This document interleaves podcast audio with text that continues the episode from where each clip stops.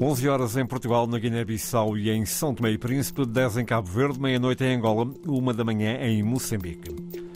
Notícias já a seguir na RDP África com edição de Jerónimo Moniz.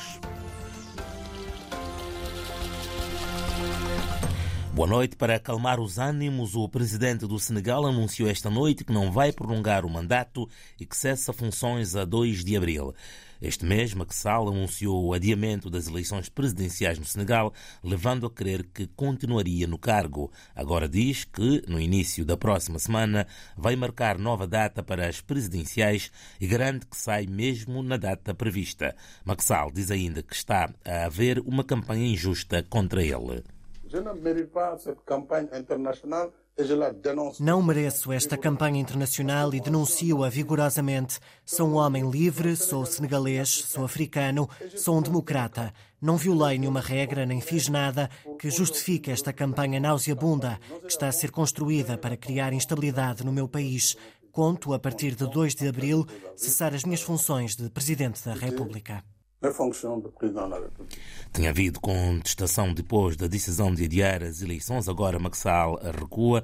O presidente senegalês disse ainda em conferência de imprensa que está a ponderar uma amnistia aos rivais políticos que foram presos, incluindo o principal rosto da oposição, Ousmane Sonko.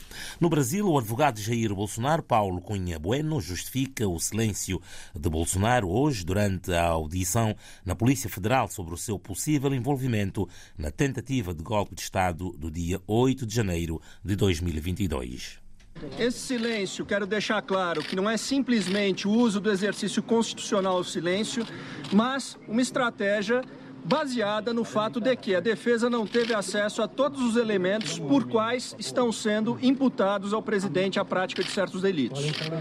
A falta de acesso a esses documentos, especialmente as declarações do tenente-coronel Mauro Cid e as mídias eletrônicas obtidas dos telefones celulares de terceiros e computadores, impedem que a defesa tenha um mínimo conhecimento de por quais elementos o presidente é hoje convocado a esse depoimento. Recordo que Bolsonaro e 22 ex-colaboradores do seu governo foram convocados para prestar hoje depoimento pela Polícia Federal para testemunhar sobre supostos planos golpistas antes da posse do atual presidente Luiz Inácio Lula da Silva.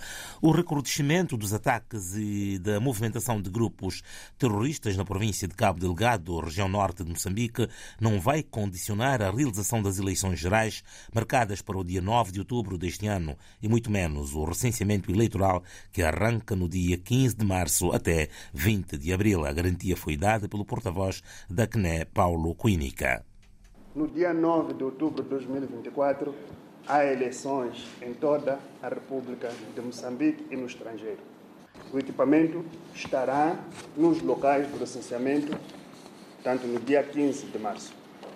E no dia 30 de março, no estrangeiro, estará lá o equipamento montado para funcionar e registrar os eleitores. A Comissão Nacional de Eleições garante que Paulo Cuinica vai recensear todos os eleitores de Cabo Delgado, apesar do recrudescimento dos ataques terroristas que provocam fuga em massa das populações. O cidadão estiver naquele momento onde será recenseado. Partimos do princípio que, eventualmente, a pessoa possa estar naquele local até depois da realização das eleições, mas todos nós gostaríamos que as pessoas estivessem nas suas residências. Cerca de 7 milhões e 800 mil eleitores serão inscritos no presente ano e perto de 16 milhões e 500 mil eleitores são chamados às urnas no dia 9 de outubro próximo. O orçamento eleitoral é de cerca de 119 milhões de euros. O presidente São Tomé está preocupado com a perda dos valores das famílias, razão pela qual esteve reunido hoje com representantes das igrejas presentes no país. Repórter Josimar Afonso. Depois de vários apelos individuais aos responsáveis e membros das diferentes confissões religiosas presentes em São Tomé e Príncipe, face à degradação dos valores das famílias, o presidente da República, Carlos Vila Nova, promoveu agora um encontro alargado com todos os representantes das igrejas para analisar a situação. É uma preocupação legítima, tanto é que isso demonstra um elevado sentimento de preocupação para a sociedade, tendo em conta que ele manifesta conhecimento da família como uma base fundamental da sociedade e que é aí que se tem que começar a melhorar ou também a apoiar a família, de forma que a sociedade venha a ser uma melhor sociedade para todos. Idalécio Barreto, representante das igrejas, garantiu a disponibilidade na recuperação dos valores das famílias são-tomenses. Há uma necessidade de valorizar a família, haver uma promoção da família de forma que tanto o homem e a mulher juntos possam responsabilizar-se na formação da família, não banalizar a família como tem sido até agora. E da parte religiosa, nós temos vindo a formar as pessoas, dando conhecimento baseado na Bíblia. Entretanto, Barreto alerta que há ações que devem ser adotadas pelo próprio poder político em prol das famílias e da sociedade são-tomense, para que a família seja vista como a base fundamental de uma sociedade. Haver uma sociedade ou uma família forte, a sociedade é forte. Uma família fraca, a sociedade é fraca. Família desintegrada, a sociedade também é desintegrada. E para isso há uma necessidade de uma formação, uma necessidade de atenção especial para a formação da família. O presidente da República são-tomense pede apoio das igrejas para a recuperação dos valores da família. O resgate da moral e do civismo estiveram em análise na reunião entre o presidente são-tomense, Carlos Vila Nova, e representantes das igrejas sediadas no arquipélago.